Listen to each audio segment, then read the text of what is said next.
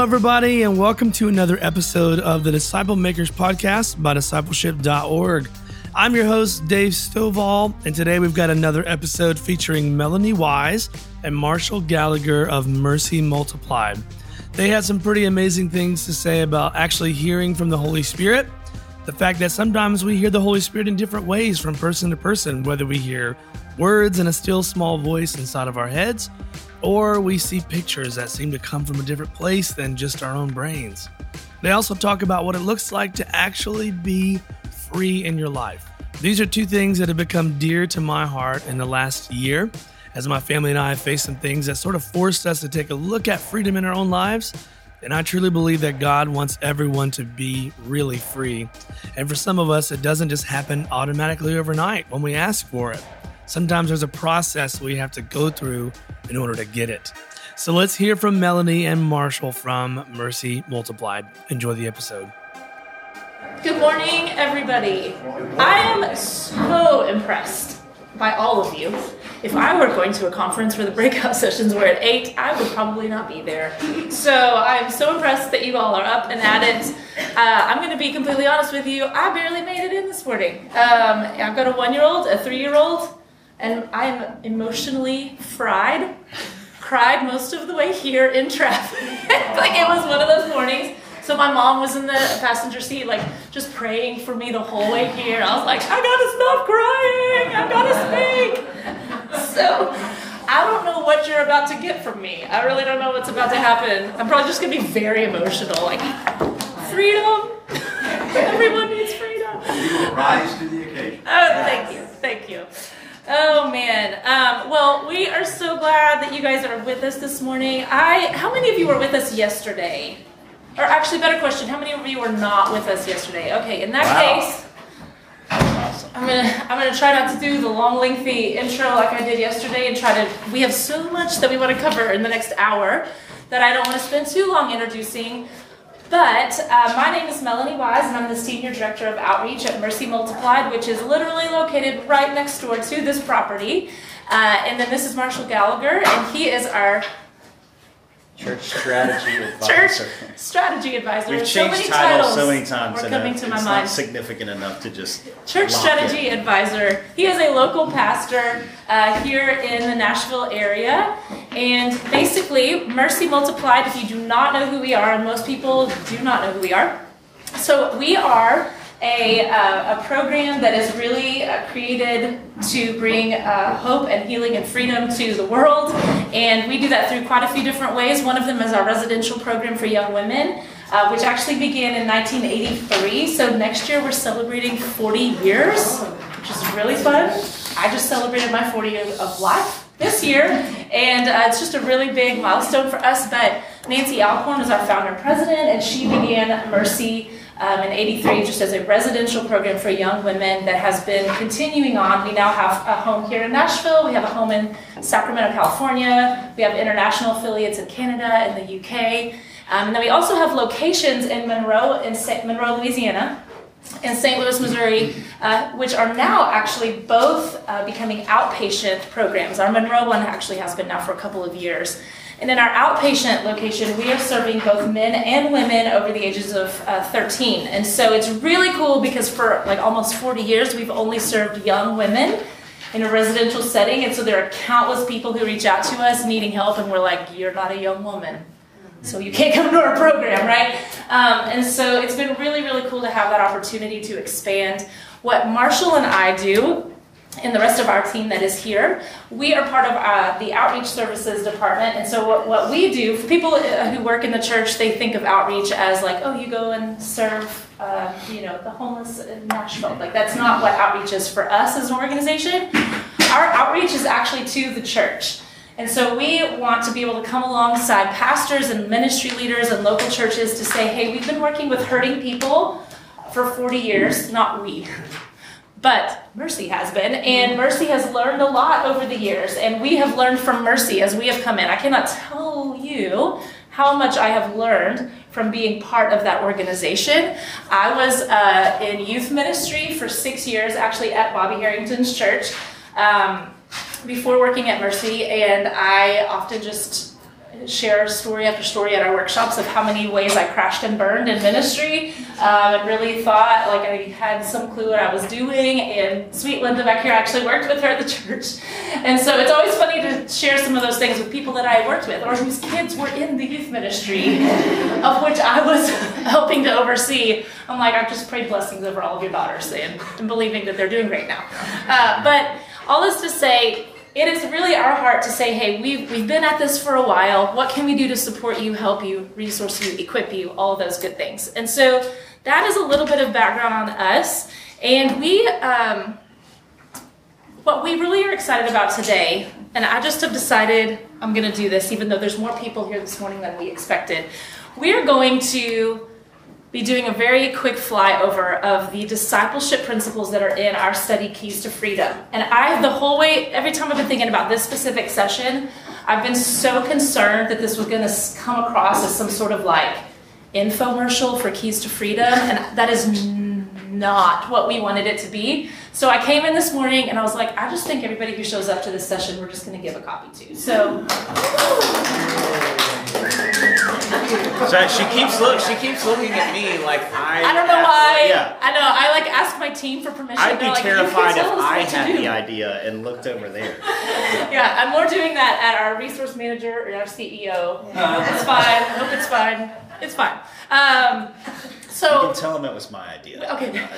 What are they gonna do? What are they gonna Um, do? So I I just I want to be able to just bless you guys with this this morning, especially the fact that you got up early and got here, um, so that you can really just have a very practical way to take these things back. And, um, and and so that we can talk about it and not make it sound like well clearly I have to go by the study now that's not that's not our heart at all behind this um, but Marshall I'm gonna let you kind of like lead into the intro Right. of this before we jump into the keys Awesome. Well, good morning, everybody. That was like a pastor thing I just did. Like, hey, good morning. It's like, I, I just realized it myself. Anyway. Uh, uh, so, okay, so uh, the keys to freedom, it, the discipleship study, like this is really, uh, it- like Melanie said, what has been developed like in a live format with these young women for almost 40 years. And the principles are kind of sitting in there. The girls go through this in the home, uh, in groups. And and so, the men and women who go through our outpatient program. Yeah, now- this now- is the core curriculum that they're all going through. walk through it. And so uh, basically, this is kind of like the heartbeat of the outreach department, a huge heartbeat of mercy. Um, if you want to, I think it, you have it on there. You can go to the website down there. Um, mercymultiplied.com keys to freedom a lot of stuff there but so what we're going to do is just cover all the keys uh, like melanie said do a very quick truncated flyover just to give you uh, an idea of kind of what it covers what topics what what are the keys why keys things like that. Um, and you're gonna a big big piece you're gonna hear us say is that this is going to be a process. We said it yesterday uh, healing freedom uh, it's not like a one stop fix. It's not uh, it's not a key that you just unlock and then toss away. Like none of us do that with keys. Uh, maybe unless it was a game show or something but it's like we keep keys and we carry them with us and we use them consistently. And, and that's really the heart uh, here is that you know you'll people even everybody comes through this the, the women at the home are very encouraged to keep going through each of these keys. It's something you carry with you uh, for a long time. So Yeah. yeah. Okay. Here's here was my downfall in planning for this session. I gave you way too many blanks. So I'm like, I'm there may be points where I just give you the blank and then we keep moving on. Okay. Uh, for again, we made jokes yesterday about the people in the room who like will die if they walk out of here without one of the blanks filled in. I know you and I love you because I am one of you. I have to have all the blanks. Uh, so I will make sure if I skip any, just yell out at me and let me know. Um, but I want to jump into, you know, really mercy at our core. We have professional counselors in our residential program. We have professional counselors in our outpatient program. If you were with us yesterday, you know how passionate we are about bringing professional people into the stories and into the equations when that is when that is appropriate. We also feel like Christian discipleship is vital when people want to live in healing and freedom. Um, but really, at our core, we are a discipleship program. That's what we believe that we are. We are equipping the people who come into our counseling programs um, with biblical principles and giving them actionable ways to put those principles to work in their lives. And so that's what that's the heartbeat of this study and these principles that we're going to cover. And so I want to land for a little bit on this very first piece on hearing from God. We have what we call seven keys, and this is not one of the seven, but this is probably the most foundational piece to the entire rest of the journey that we have to land on it for a little while. And this is the one that I'm looking at going like, shoot, I have way too many blanks, but I'm going to try to cover this as best as possible in the time that we've got. Um, I know for me personally, for most of my Christian life to date, I did not know that it was possible to hear from the Lord. Had never been taught that. Had never been introduced to that idea.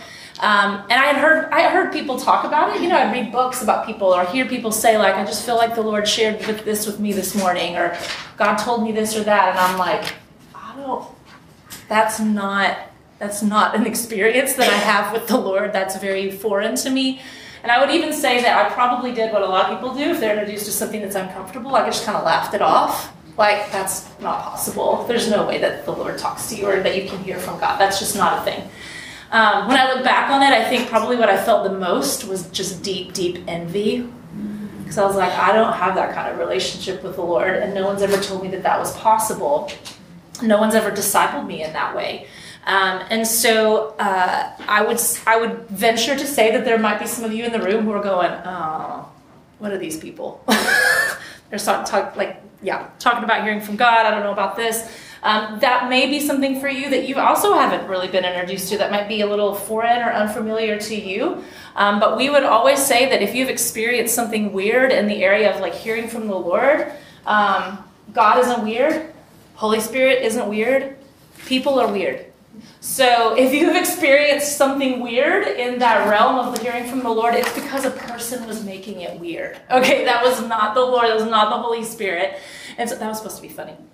Y'all are all looking at me like, oh yeah, like, people people can make this thing very, very weird and turn people off to it or or can abuse it and it can get really, really bad. And I know a pastor locally here um, who is often talked about, and he's actually the pastor of a Baptist church. And the Baptist church historically hasn't Imagine really been that. big on hearing from the Lord. But he said, you know, I feel like the enemy has been after, you know, like when Jesus came, you know, the enemy knows things but doesn't know all things, right? And so, like, when Jesus came, the enemy was probably like, oh, this doesn't feel like this is going to go great for me. Like, Jesus is coming here, and I'm not sure this is where I rule and reign. You know, Jesus is coming, not feeling good about this. Jesus dies on the cross, is raised from the dead. Enemy's like, oh man, this is not great. I don't feel good about where this is heading right now, right? But what was potentially the most terrifying thing to the enemy was when Jesus was like, hey, I'm going here and I'm going to give my Holy Spirit to all y'all. I'm from Texas. Um, you, you to give it to all of you. How terrifying would that be for the enemy to go, oh, Holy Spirit's about to be in, in all these people, right? And so, is it any wonder that there has been so much just doubt and skepticism about the Holy Spirit over the years in the church? And it, it's just not shocking to me that that is an area that the enemy has been after within the body of Christ. That there would be like, I don't know about Holy Spirit stuff. I don't know about mm, mm, that's weird. That that's literally disconnecting us from the actual power source that we have. And so when it comes to hearing from God, I, I would assume that most of us would believe that God is a relational God and desires to connect and communicate with us. I mean, guys, He created relationships. All relationships grow through communication, through back and forth communication. I don't know about y'all, but if I sit down across the table from another person and I just talk and talk and talk and talk and talk and talk, I don't consider that a conversation right? Like we've always been taught, like prayer is a conversation with God. Well, that's sweet. But if I'm just doing all the talking and I'm never getting quiet and listening to the Holy Spirit, I don't consider that a conversation. And so it is really, really important for us to be able to learn for ourselves um, how to hear from the Lord, but also how to disciple others in that way. And so um, we would say that discipling others to hear and receive from God for themselves is vital. It is vital. I don't know how we would do what we do, and I don't know how we would help anyone else do what they do without this. Because here's the thing no matter how amazing you are at what you do, and I'm sure everyone in this room is amazing at what they do in ministry and helping other people, you do not have the power to change or heal another person's heart. You just don't. There is literally only one who can do that. And so, the most important thing for you to do is to help people, disciple people into a relationship with Jesus where He does for them what only He can do, that you literally can't do for them, that they cannot do for themselves, that Jesus has to do for them. And so, I'm going to jump through these next three I, y'all this teaching that we do typically at our empower workshop is usually like a 45 minute teaching on hearing from god so i'm about to just throw these things at you and please come to our empower workshop if you want more um, let's talk a little bit about god's voice we would say that god's voice creates when God speaks, He's using the same thing that He used to create the universe, and I believe He still uses to create today. We need God to do some supernatural creating in the hearts and the minds of the people that we work with, right? Yes? Okay. Uh, and then God's voice also reveals. Jeremiah 33 3 is one of my favorite scriptures. It says, Call to me and I will answer you. I will tell you marvelous and wondrous things that, anybody know it? You do not know. You do not know, you could never, there's a one translation that says you could never figure out on your own. When you are working with people who are hurting and they are on a healing journey, you need the Lord to put his finger on some things and highlight some things that you would never be able to figure out and that even they would never be able to figure out. When I started learning how to hear from the Lord and I started dealing with different things in my life, even when, like, with bless my children, but like toddlers have a way of bringing out things in you that you did not know were there, right? and so there are things that come out of me, and I'm like, oh, Jesus, what is that? Where did that just come from? And he will sometimes put his finger on something that I'm like, oh, I would never have been able to figure that out on my own. Thank you for helping to bring to light something that I could never have figured out. And so that is so vital when we're working with others. And let's talk a little bit about some of the ways that we would say he speaks. Because some of y'all are still looking at me like, I do not know about you right now. I do not know what you were talking about. So let's get a little more practical, okay? We absolutely 100% beyond a shadow of a doubt would say that his primary means of communication with us is through scripture. It is through the word of God. That is our plumb line. It will everything that we think we receive from the Lord will always be held against scripture and make sure that it lines up with scripture. But there are other ways that we believe that God wants to communicate with us. One of them would be a still small voice. Some people some people would say this is just their conscience, right? but sometimes it's that voice in your head, those things that redirect you, the things that are coming to your mind. Sometimes that is the Holy Spirit wanting to speak to you. Um, and, and you know, often we, we, we think that like we want to hear God like writing in the sky, you know, and it's like these big things and these big moments that we want to hear from the Lord. So often He speaks in a very, very small whisper, right? You see that even in Scripture. It wasn't in the wind or the fire or the flames, or I don't remember yeah, yeah. what that Scripture is, but right, it was in the still small voice of the Lord. Um, and so the next one would be impressions. This is whenever people say, like, oh, I just felt prompted to do this. I felt an inclination to do this, to reach out, to do, uh, to just felt led to do this thing. So the Lord can speak to us in impressions.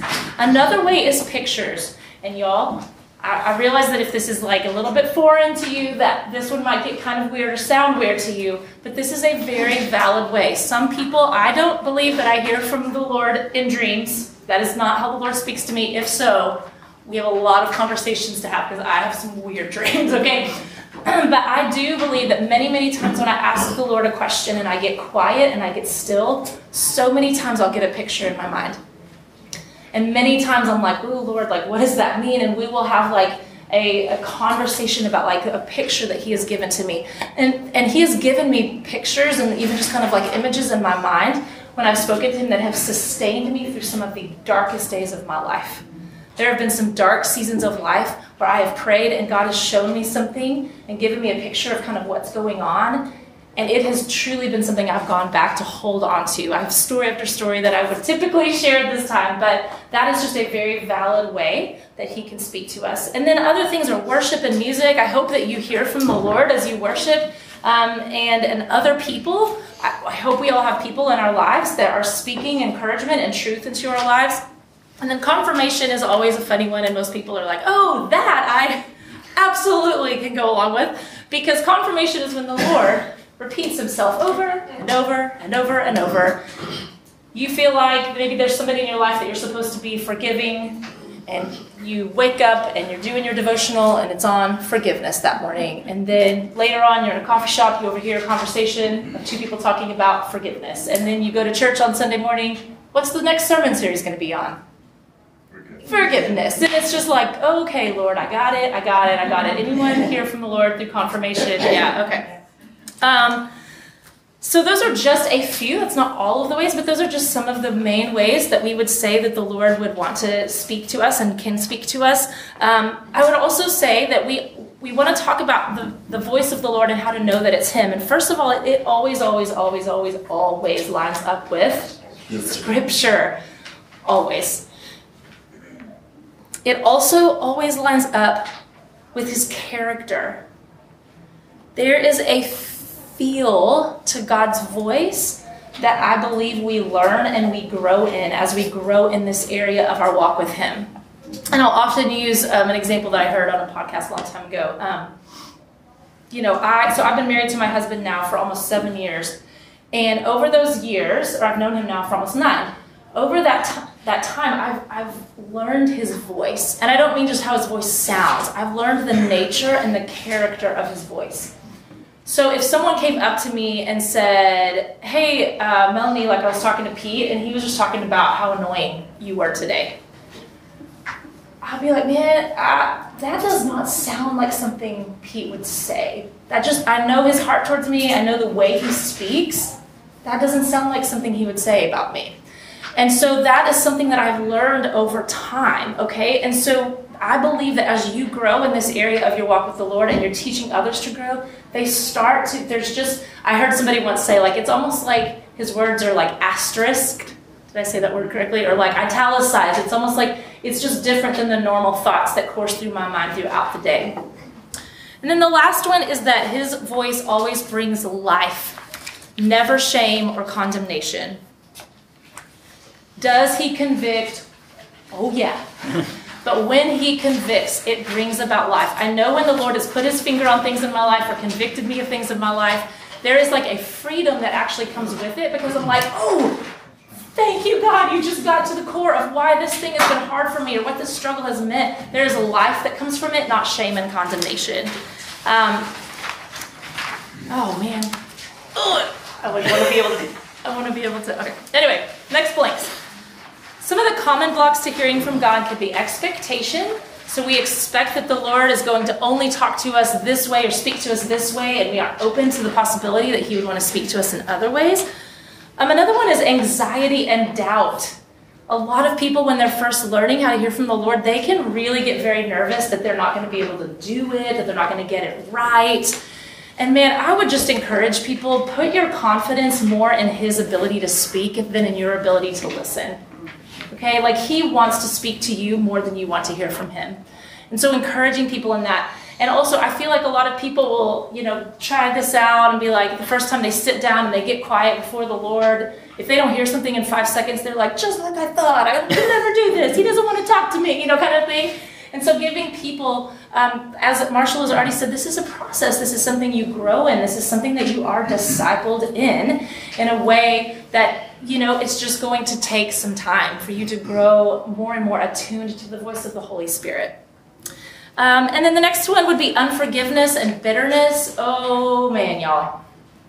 You want to talk about a block there's something blocking your ability to hear from the Lord, that is one of the first places I would encourage you to go. Am I harboring any unforgiveness or bitterness in my heart towards the Lord or towards other people? Y'all, in the in our residential program, I cannot tell you how many young women their breakthrough like breakthrough started happening for them and everything the freedom and healing journey opened up in a whole new way when they started walking the road of forgiveness mm. towards those who have hurt him who, those who have hurt them. And so this can be a really, really, really big block um, for people if it's not dealt with. And then the last one would be unconfessed sin. I mean, goodness, if you've got parts of your life that you're keeping in darkness, it's in the enemy's territory. There's parts of your life um, that have not been surrendered and brought into the light before the Lord. And so that is absolutely going to create a block in your ability to hear and receive from Him. Okay, the last piece of this is the actual kind of discipling piece of it or the practical working out of it. Okay, and this might be for some of you in the room, and this could be for some of you to be able to take back to the people that you work with. If this is an area that you want to grow in, or that you've never even really given it a shot before, one of the ways that we teach people on how to hear from the Lord is by asking questions, leaving space for Him to speak, and prayer journaling what we receive. So, y'all, this is literally the most basic process. It is writing a question at the top of a piece of paper, whatever question you want to ask the Lord. If you want to start somewhere, we're always we always encourage people to start with God. What is one of your favorite things about me? Write it at the top of a piece of paper, and then a small thing that I love to do is write two quotation marks as like just a faith statement that God, I'm about to hear from you. I feel like you're going to speak. And whatever it is that wells up in your heart and mind, you just write it or draw it or whatever it is. And do not stop because, y'all, what will stop everyone, I'm sure it stopped people in this room before, is like getting into that place of like, is that God? Is that me? Is that God? Is that me? That's probably me. That's probably the pizza I ate last night. Like, I don't know. I'm not sure. Ah, I can't do this, right? And so go, getting yourself stuck in that is that God, is that me place, okay? We encourage with this prayer journaling, do not stop to think about that yet, okay? Not yet write everything, draw everything that's coming to your heart and mind, and just go, go, go. And as soon as you don't feel like you're really getting anything else, put those quotation marks at the end, and then at that point, take what you have and take it back to the Word of God, the character of God. Does it line up with Scripture? Does it line up with truth? Um, does it bring life? Does it bring shame and condemnation? If so, it's probably not Him, right? Maybe even bring some trusted people, mentors into your life to say, "This is something I feel like I'm here." You can you can mishear, y'all. It happens. It absolutely happens. There have been times where I'm like, oh, I don't think I, I don't think that was the Lord. Thought that was it. Not sure. Um, that that can happen. But if we have people in our lives that we're also doing this with, that can also bring a great level of just accountability and truth into it. And so these are, I, y'all. I can testify because, like I told you, most of my life I did not know this was a thing. I didn't know that it was possible to hear from the Lord. When I started doing that exercise every single day, just every morning, just doing one question and getting quiet. Over the course of time, I was like, holy moly, he actually did want to talk to me. And it has radically changed my life spiritually. And this has only been within the last maybe five or six years, y'all. This has changed everything for me. And now I could not be more passionate about it because I'm like, man, how how empty and lifeless was my walk with the Lord before when I was not living in conversation with him. I wasn't abiding. I wasn't walking with him on day to day. And so this can change your life, and I can tell you it will change the lives of the people that you work with. And I know that I just took basically half our time doing that one, but that is probably the most foundational piece to all of the keys that we'll be talking about and everything about this. Because I will tell you that everything in this study, it, it's geared towards what is the Lord, like ask the Lord this, ask the Lord this, ask God this. It's not come up with your own mind or ask your spouse or your group leader. Ask the Lord, ask the Lord. So that is foundational to everything that we do at Mercy and also everything that is part of this study. And I will tell you that that's the reason miracles happen. Because the book's fine. It's a, it's fine. It's a good study. Our program is good. It's great. It's a great program. We've got great counselors. The testimonies that come out of that study and our program are not explainable by a good book or good staff. They are only explained by the miracles of the Lord working in the hearts of the people who come. And it's because we have we have set that foundation for them. Like you have got to know how to receive from the lord. You have to. This this can't go anywhere until we're there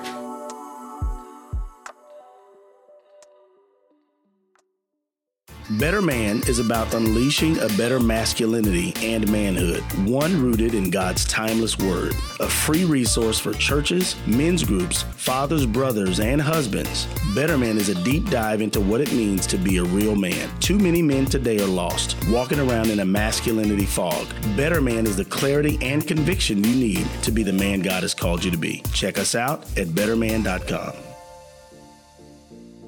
Now we want to go ahead and just do a quick flyover of the seven keys so that you have a concept of what we believe are pivotal, uh, pivotal pieces to the process. So, Yeah. do the next one, Marshall? Yeah, yeah, uh, and uh, yeah, inviting the Lord into this whole process kind of fits with the first. This is really the key ring right? We keep talking about we're, we're coming to the keys, we're coming to the key, and we keep burying the lead. This is the ring, and then come the, the key. But uh, it's commitment to Christ. And so, uh, John 5, uh, you know, Jesus is talking about the, the shift that is happening between him and the Father and his disciples. It says, uh, when we commit our lives to Christ, we literally pass from death to life. Uh, and even knowing like that's what we are offering is, I mean, through Jesus, through us, right? That's that's what we're hoping to show people is, is life. Um, and then just practically, if there's no connection to that life, all the other keys, I, I, mean, I don't think they make much logical sense, but if someone's like, well, I really want to heal from life's hurts, but I don't want Jesus to be a part of it. We kind of mentioned this yesterday, and I think there's a difference between uh, resistance and rejection. We'll always get, we all have resistance to Jesus, but if, if someone who's walking through this study doesn't have a commitment to Jesus, uh, it's, it's going to be flat we just don't have the power source. And we all know that, but it, that's why it's that ring. It's the first starting point, um, and it's why it's in there. Yeah. Mm-hmm, mm-hmm. And when people want to walk a healing journey and they're like, I'm not really interested in Jesus, I don't want any of that, I just want you to fix all my stuff. I'm like, yeah, that's not what. There are better, literally. there are better, you know, I don't know, audio books. You just sure, burn go get through a hundred of them. Yeah. Godspeed. uh, but like really, I mean, the, the best you can hope for apart from Jesus is just coping you know? So i mean there's lots of programs out there that'll teach you how to try to cope with your issues maybe. Um, but when you bring jesus into the equation that's when actual like root level healing and freedom happen. Um, so that was commitment to christ. The next key is healing life's hurts. I think we would probably all agree that the vast majority of our issues come because we've been wounded and we've been hurt um, some people actually don't recognize that link, um, but everyone that you know who is struggling at any level, which is probably everyone you know, okay, it all can be traced back to a wound or a hurt, okay? There are things that have happened to us, and we'll get a lot more into that actually in our next session, so I won't dive too deep into that. But it's important that we walk through this key and I'll, I'll tell you the first the first blank there is that healing life hurts is the process of inviting the lord into the hurts of our lives and allowing him to heal us from the inside out. Psalm 147 3 he heals the brokenhearted binds up their wounds. And so this key is about truly bringing him in to the things that have hurt us and wounded us and really getting his perspective on those things um, one of the things that we love, um, actually, it's something one of our program directors in our uh, one of our homes shared that she went through a really, really dark, painful season herself, and she found herself going to the Lord, saying, "Fix it, fix it, fix it. I want you to fix it." And He said back to her, "I don't fix. That's not what I do." Because to fix something just means to repair it. He doesn't fix, he said, I restore. And that's very different. And so she looked up the meaning of restored. It means to put back to the original state, which I just thought was such a beautiful thing. And so the definition of heal is to make sound or whole. And guys, I mean, let's.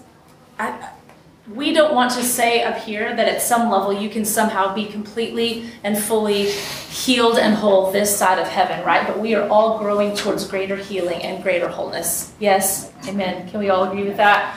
Is anyone in the room like, uh, no, I'm, I'm good. I'm like fully healed, fully whole, never struggle, never hurt, right? Okay, like we're all on this journey. And so we are just inviting the Lord into these things as they come up. And it's important for us to know that Jesus is fully committed to our healing process. That's your next blank. He is fully committed. I love this scripture. I just want to read it. Now that we know what we have, Jesus, this great high priest with ready access to God, let's not let it slip through our fingers. We don't have a high priest who is out of touch with our reality. He's been through weakness and testing, experienced it all, all but the sin. So let's walk right up to him and get what he is so ready to give.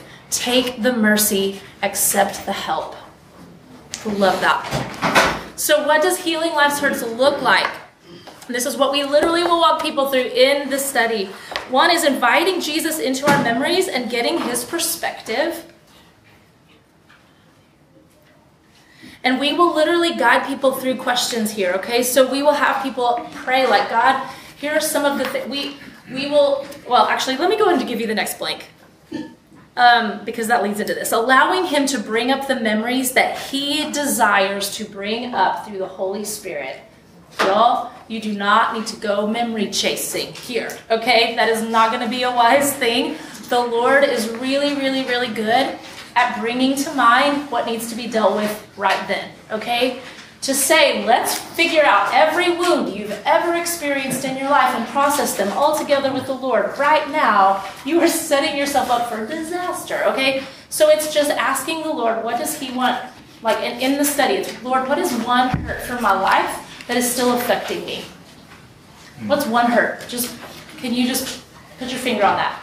Guys, he will bring up what they're ready to process, and if you go memory chasing, you can re traumatize people so easily, okay? And so you may even know a lot about their life. You may know a horrible thing that happened with this person and their father, and be like, you know what, I think we need to process with the Lord is that thing that happened with your father. No, do not do that. Let the Lord bring it to mind for the person, which is why, again, first things first, you are equipping and helping the person know how to hear from the Lord for themselves, okay?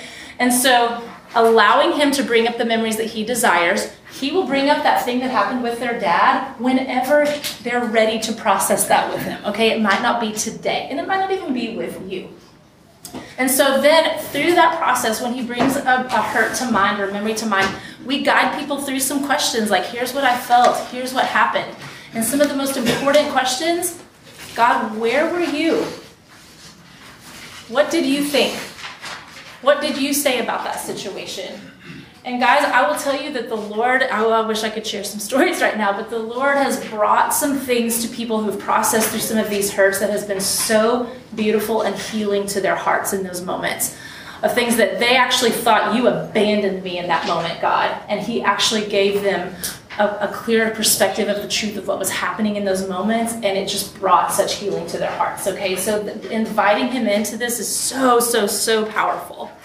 Um, let's go to the next one, which is renewing the mind. That's the next key. I will not land on this one too long because this one, probably for most people in the room, you're like, yeah, I've done a million things on this process of renewing the mind, replacing lies with truth, all of it so important. But when we are hurt and when we walk through wounds, actually, oh man, I'm getting ahead of myself. Let me start at the beginning. First of all, you have a choice in your thoughts. We have to remind people that they actually have authority and responsibility over what they allow to swim around up in their minds, okay? Will thoughts come into your mind uninvited? Just give me something. Okay, I'm like, I'm so tired of my voice right now. Okay, just, yeah, let me hear y'all. Yes, there will be thoughts that come into your mind that you did not ask to come into your mind. The enemy can plant thoughts in your mind, right? There can be things that happen, but at the end of the day, we actually do have the power and the authority to determine what gets to sit down at the table and hang out with us, okay? So when a thought enters our mind, we have the responsibility and we have the power and authority to say, hey, I'm going to accept this thought as truth or I'm going to reject this truth as a lie. We have that. But here's what will often happen. Um, man, I keep wanting to go to the next blank. Sorry. Ugh. Okay, the next blank is you need to know who our enemy is. And John 8:44 that's there on your pages like just perfectly captures it. He was a murderer from the beginning he always hated the truth because there is no truth in him. When he lies, it is consistent with his character, for he is a liar and the father of lies. Liar and the father of lies. That is our enemy. That has always been his mode of attack, starting in the garden. It's always been deception, deception, deception. And when we go through moments of pain in our lives, when we are hurt, when we have been wounded, we will often make agreements with the enemy in our minds over, over something, either something about ourselves, something about the Lord, something about other people. So when we're talking about um, the lies that we believe, it could be things that we believe about ourselves that I am damaged goods, I am worthless. Um, it can be things about God. He has abandoned me. He has forgotten about me. Um, it can be about other people. I can't tell you how many young women have come into our residential program who have said, All men are out to hurt me all men are dangerous, right? And this is a that is a an agreement that they made because of a hurt that they went through, okay? And so when we agree with something from the enemy, it's kind of like signing our name to it. It's like pledging an agreement with that lie. And what happens is that then over the course, there's always a moment. There's always a moment where you make that agreement initially, right?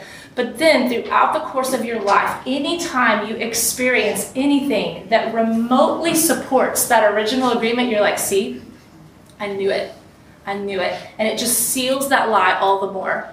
So uh, maybe when you were a teenager, you were praying to the Lord for something that you, you know, really deeply desired, and it didn't happen, and you're like, God doesn't see me, and God doesn't care about me.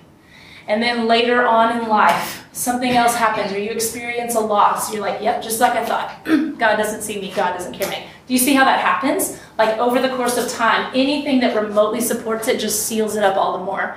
And so, what we want to walk people through they, they walk through this healing life's hurts but we also want to, to help them identify the agreements that they have made throughout their lives. Oh, that's the last blank. The power of agreement. Yeah. That was the that was the blank I just kept wanting to get to and never actually pointed it out.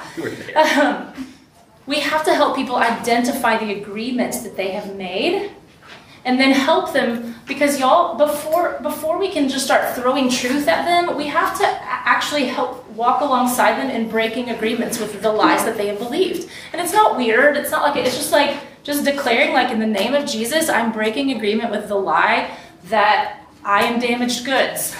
I'm breaking agreement and i'm going to believe the truth of god. And that's it okay? And i actually heard this on a podcast as well not too long ago on on this topic. When you do that you're not praying to god because you didn't make the agreement with God. You made agreement with the enemy. So you're just saying, in me, in the name of Jesus, I am a son or daughter of God, and I have the authority to break agreement with the lie that whatever it is, okay? So walking them through that process, but then every single time you break something in prayer, you have to replace it, okay? You have to replace it. And so that's where the truth comes in. And that that can be a very practical way of, of writing out truth statements, going to the Word of God and finding truth to replace um, the lie that you have broken. Um, and then, I mean, it can be as practical as like, I don't know how many of the women in the room did uh, Beth Moore's Breaking Free. Anybody? she had like these little cards. Do you all remember the cards? Um, sorry, guys. It was awesome. Um, so she did, and that was the first time I was introduced to this idea of writing truth on cards. Y'all, if you pulled out my purse right now, I promise you would find a stack of note cards in there right now. When I start walking through a season of like, I am really struggling with the lie that whatever it is, I'm going to break agreement with that thing as soon as I identify it. I'm going to the Word of God. I'm going to God in prayer through the Holy Spirit. I'm writing out truth statements on note cards. I'm carrying them with me. And then every single time those old lies come up, I'm busting out my true statements. And y'all, it's so important that we we teach people how to say these things out loud. Out loud. It is not enough just to think them in our minds. We need to speak the truth of the Word of God out loud. And we also need to help people hear the Lord speaking them over us. It's different. Like I can read words on the page. I can even read scripture and just read them as words on a page. Or I can actually choose to hear the hear the Lord speaking those truths over me through the Holy Spirit. Does that make sense? Like the difference between just like reading words and actually receiving those words from the Lord Himself. And so teaching people that is really important. And also remembering that renewing the mind is an active process. Because y'all, we can get all sciency here, but I'm sure a lot of you in the room know because this is pretty common language around the church. Not like we have neurological pathways that scientifically have been proven. We can redirect them. Like this whole idea that like scientists are coming up like we have these things in our brain and we can rewire them and we can send them around. It's like, yeah, God, that's how God made it. And so when he says renewing the mind, I think that's what he was talking about. Like we actually have the ability to do that. God has given us that ability to redirect the pathways, but it doesn't happen overnight in the in the study we talk about trails and just how like a walking trail doesn't disappear overnight as soon as people stop walking on it. It takes time. But as people stop walking down a walking trail over time, it grows over, it just disappears, and you can create new ones. But it takes time. It's not a one-time prayer, it's not a one-time process. So helping people commit to that process is really important. Okay, last one. All right. This is, a, this is a good one. Choosing to forgive is our next one. And guys, ooh, we could land on this one for a long time. But as I've already said, this one is so, so, so, so vital to the process. Um, God commands us to forgive, and I think sometimes people have this mindset that it's like, well, I got to do it 70 times 7. God said, right? I don't forgive, I'm not getting forgiven. Like God said, you know. And I think we can just treat it as such a law and almost see it as like, what a mean guy. Why does he make us do this, you know? But I think the reason he he lands on it so hard in scripture is because he knows what it does to our heart. And he knows what a significant key to healing forgiveness is. And so I think that's why he, he, he really pushes hard on it. He's like, you got to do this. This is for your heart, this is for your healing. So, forgiveness, your first blank is forgiveness is a choice, not a feeling, and plays a pivotal role in the healing process. It is not a natural response, y'all. It's not natural for us to forgive, it is supernatural. It comes from Jesus. And I also think we need to help people understand and walk in the forgiveness that they've been given first. You can't give away something that you don't carry. Okay, so the depth of God's forgiveness towards us is what gives us the power to forgive. So we need to make sure that people know and understand what they have been given in order for them to actually be able to give that away. I'm going to hit really quickly on some of the common myths about forgiveness. I'm literally going to give you these blanks, say one thing, and we'll move on. But again, we unpack all of this in the study that you'll be getting. Um, first common myth is that if I forgive someone who hurts me, then I'm saying that what they did was okay. Y'all, forgiveness is not about the people who have hurt you, and it is definitely not a stamp of approval on what they have done to you. Forgiveness actually has nothing to do with the other person. It is a transaction between you and the Lord. The next one is withholding forgiveness is a way to punish those who hurt me. I'm sure many of you in the room have heard the saying withholding forgiveness is like drinking poison and expecting the other person to die. I always thought that was a Joyce Meyer quote. Looked it up. Apparently, a lot of people have claimed that as their own quote. So I don't know who said it. C.S. Lewis. We'll go. Oh man, he always wins. Well, he's a little older. That's all he's got. C.S. Lewis Yeah. should for sure get credit for that quote. Um, so we'll go with him. Um, but this is just again, it's not about the people who have hurt you. Very likely have moved on, and they don't know. They don't even know that they, they don't even know you're mad. You're the one who is slowly dying inside by, by withholding that forgiveness. And again, it doesn't have anything to do with them. It's between you and the Lord. And on that note, Another myth is that I can't forgive until the person who hurt me apologizes. And we would just say that your freedom can never, ever, ever depend on another person doing the right thing. Because if your freedom is dependent on someone else doing what they're supposed to do, then you will never be free. That's a really dangerous road to walk down. Then the last one is if I if I forgive someone, they have to remain part of my life. Forgiveness and reconciliation are two completely different things. Completely different. And if the other person is unrepentant, toxic, not healthy for you, reconciliation may not even be a wise thing. Now, forgiveness could be the beginning of reconciliation. It could, and that's a wonderful thing when that happens, but it does not have to be. You can still be healed and whole and free in your heart and soul without having to reconcile with that other person. Again, forgiveness is between you and the Lord. And so, again, as we've said with all the other things, forgiveness is an active process, not a one time prayer. As you continue to walk out forgiveness, the Lord will shift your heart. But let me just, I mean, y'all, how many times have you prayed for forgiveness through full on gritted teeth? Like, I am choosing to forgive this person and I'm still so mad, right? That's where it starts, okay? You make the choice.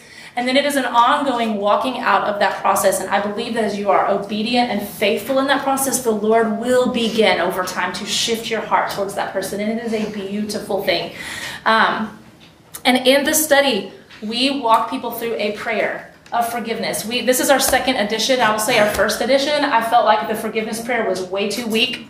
It was like, I forgive and I release judgment in Jesus' name, amen. I was like, that is not good enough. We're gonna have to get deeper. And so we actually really built out that piece um, because what's important is that we also count the debt. because the debt actually matters and the debt matters to the Lord. And to be able to say, This is what happened, and this is what I expected from this person, this is not what they gave to me, and releasing them from that debt, but also then inviting the Lord in to say, How do you want to fill what they did not fill? How do you want to step into that place? And really inviting the Lord into that whole walking out of forgiveness. And so, again, that's all throughout the study. And then the last one, and then I'm passing it off for the rest of the time. Forgiveness is an act of obedience. Oh, I, I didn't know. Are you I can, reading that? I can do it. Okay. Forgiveness is an act of obedience. We walk people, again, through some questions and through a prayer, um, but reminding people that a, a beautiful story I once heard was that a lot of times we imagine God, like we, we think about forgiveness and we imagine like a little boy on a playground and a bully comes over and like beats him up. And then God goes over to the little kid who's beat up and says, Now go forgive him. right? And instead, what forgiveness is, is actually God going over to that little boy who's beaten and bloody, picking him up, holding him, and saying, Hey, let me show you the pathway to healing.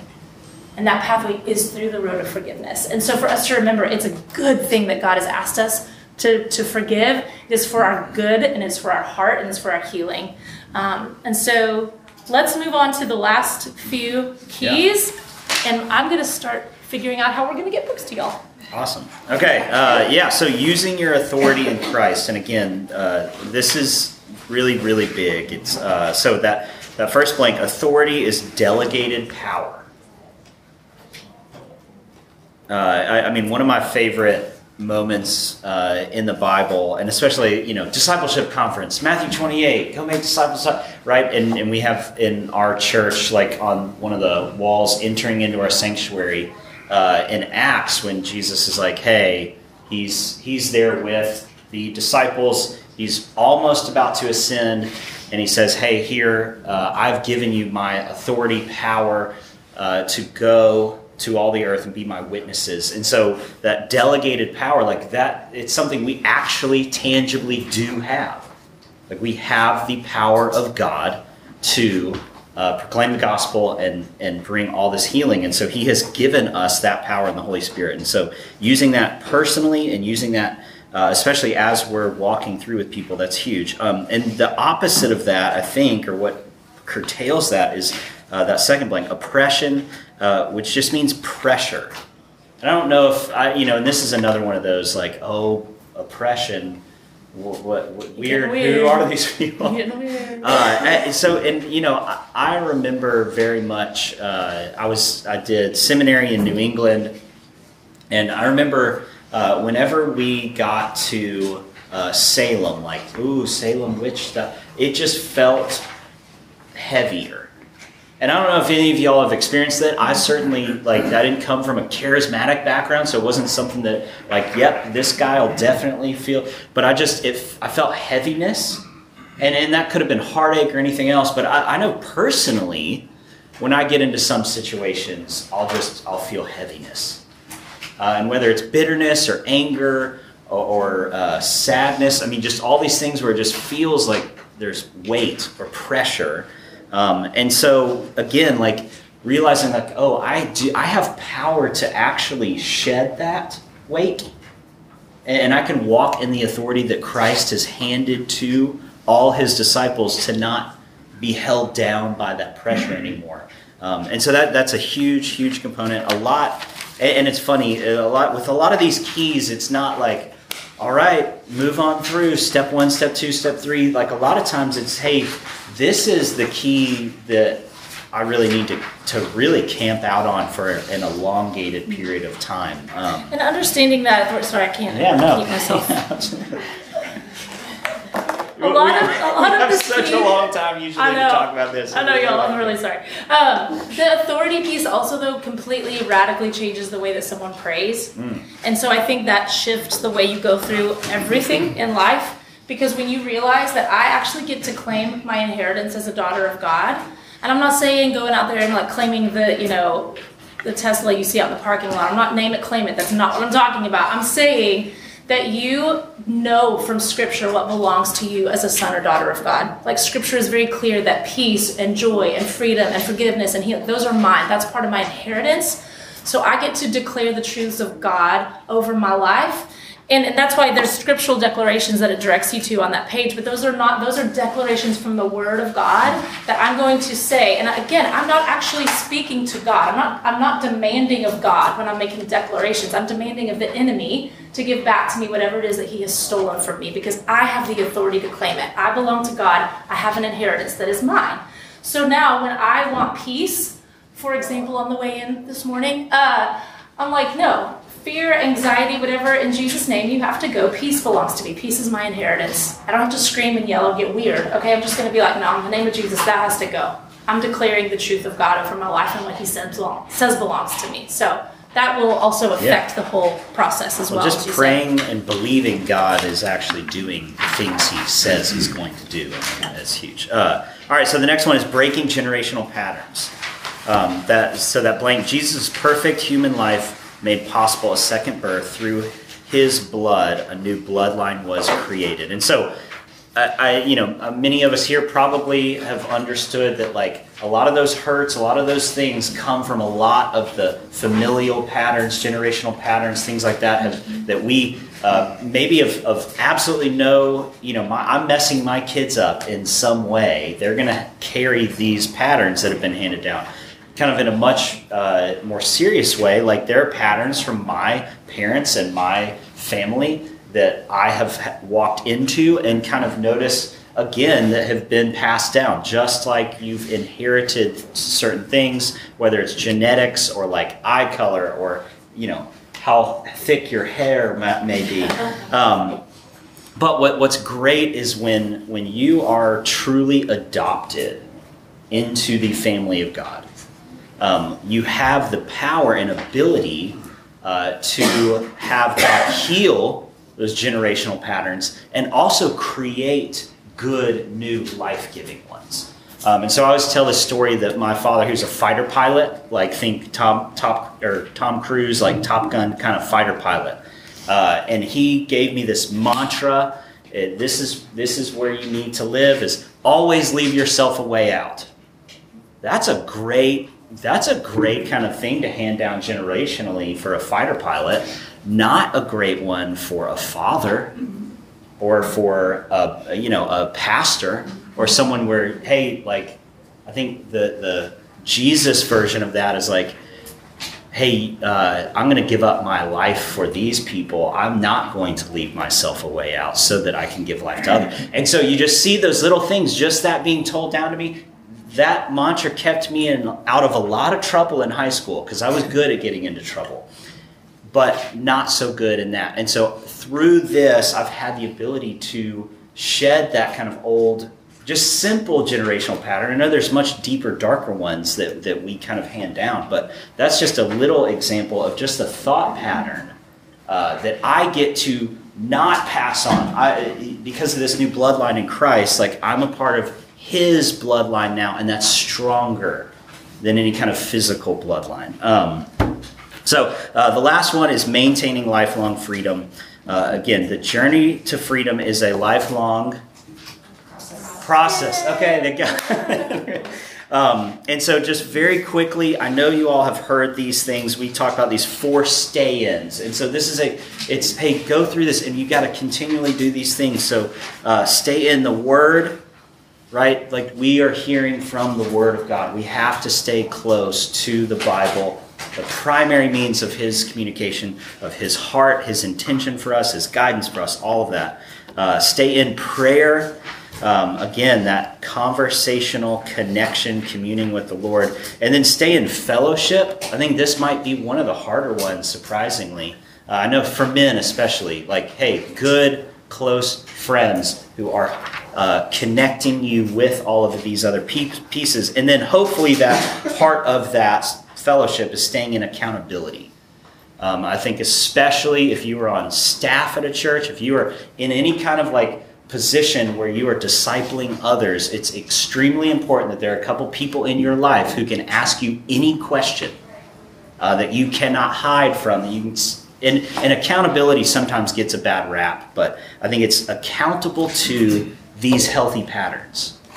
Accountable, hey, are you staying in the Word? Are you staying in prayer? Uh, are you connecting with other people? Things like that. Mm-hmm. Yeah. That's good. Ooh, y'all, we've never done that in an hour. We've never tried to go all these. Here's what I want to say because you're all going to get one of these. And since you're getting a free gift, I might keep you one minute. Okay, one minute.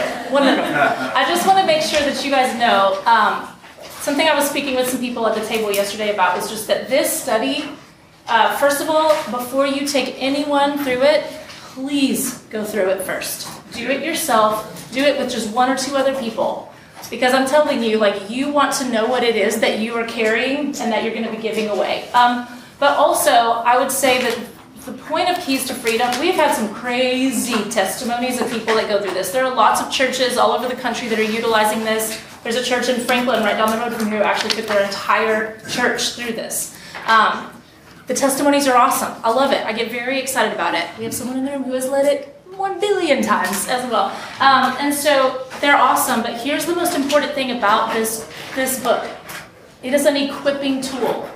So you learn how to walk out healing life's hurts. You learn how to walk out forgiveness. You learn how to walk out renewing the mind. How when I see a generational pattern popping up in my life, I know now how to break that and what the process looks like. So this is te- that's why we call it discipleship. You're teaching people how to use principles from the word of God for their own healing and freedom and you never stop using them. People go through this thing, and they're like, what do we do now? We're like, we literally just gave you all the keys.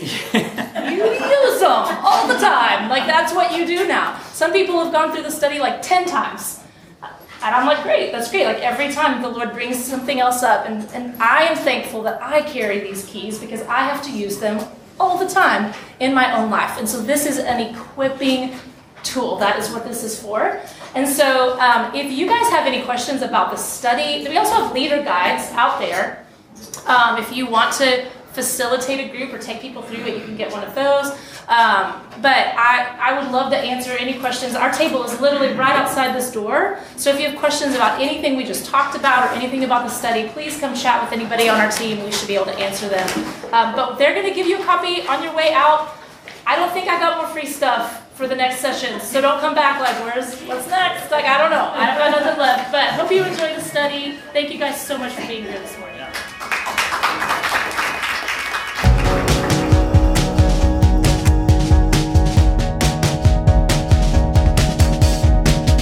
Thank you so much for listening to the episode. I hope that it helped you, encouraged you, and inspired you, filled you with hope to know that these things are actually possible for you. Hey, next up, we have another episode from Mercy Multiplied. And before I sign off, I just want to remind you of the ad that we played today. Make sure to go check out betterman.com. All right, y'all, enjoy the rest of your day.